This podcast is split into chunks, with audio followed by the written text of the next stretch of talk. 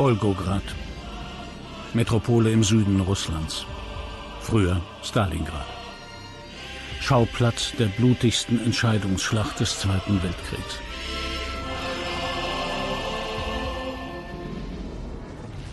Die Niederlage der deutschen Wehrmacht im Osten während des Zweiten Weltkrieges ist eng mit der 6. Armee verbunden. Die 6. Armee oder das Armee-Oberkommando 6 war ein Großverband des Heeres der Wehrmacht. Sie war Oberkommando jeweils wechselnder Armeekorps sowie zahlreicher Spezialtruppen. Die 6. Armee wurde besonders durch die Schlacht von Stalingrad bekannt, nach dem Überfall Deutschlands auf die Sowjetunion.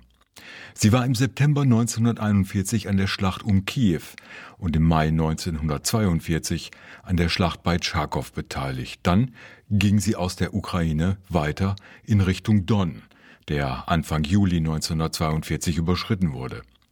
In der Folge kämpfte sich die Armee nach der Kesselschlacht bei Kalatsch über den Don bis zur Wolga nach Stalingrad vor. In der Zeit von 1941 bis 1943 arbeiteten Oberkommando und Einheiten der 6. Armee mit der SS und den Einsatzgruppen des SD beim Massenmord an den Juden, bei der Partisanenbekämpfung und bei der Aushungerung der Zivilbevölkerung zusammen. Ende August 1942 begann die 6. Armee den Angriff auf Stalingrad und brachte, trotz hartnäckigen Widerstandes der sowjetischen 62. Armee, große Teile der Stadt unter ihrer Kontrolle. Es gelang ihr aber nicht, das restliche Stadtgebiet zu erobern.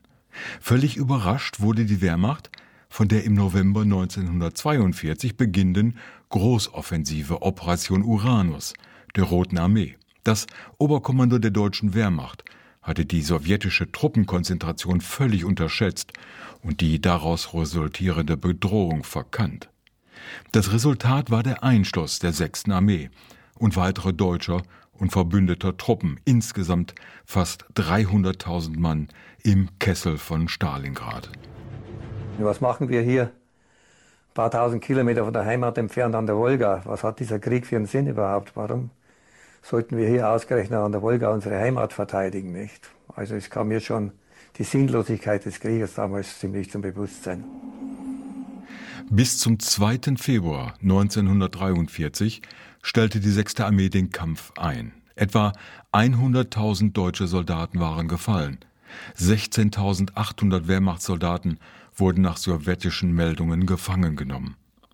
Mit der Zerschlagung des Kessels in den letzten Januar- und ersten Februartagen ergaben sich weitere 91.000 Soldaten und gingen in sowjetische Kriegsgefangenschaft. Die Rote Armee war anfangs mit der Versorgung und Betreuung der Kriegsgefangenen völlig überfordert, da man bei der Schließung des Kessels um Stalingrad nur von rund 90.000 Mann Gesamttruppenstärke ausgegangen war.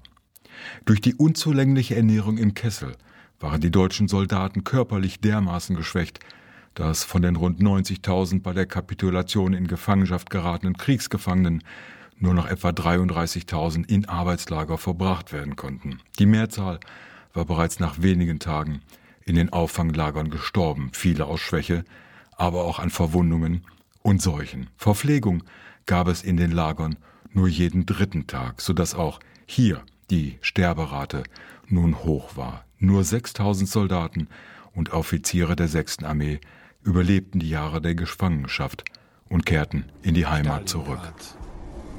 Hier geht Ende Januar 1943 eine der blutigsten Schlachten des Zweiten Weltkriegs zu Ende. Dann kam die Nachricht, wir sind eingekesselt. Aber haben uns keine Gedanken gemacht, was soll denn das? Wenn da ein Gegenangriff ist, dann sind wir wieder draußen. Ja, Pustekuchen. Da waren wir vollkommen für uns alleine gestellt. Der Mythos von der Ritterlichkeit und der Unbesiegbarkeit deutscher Soldaten ist Geschichte.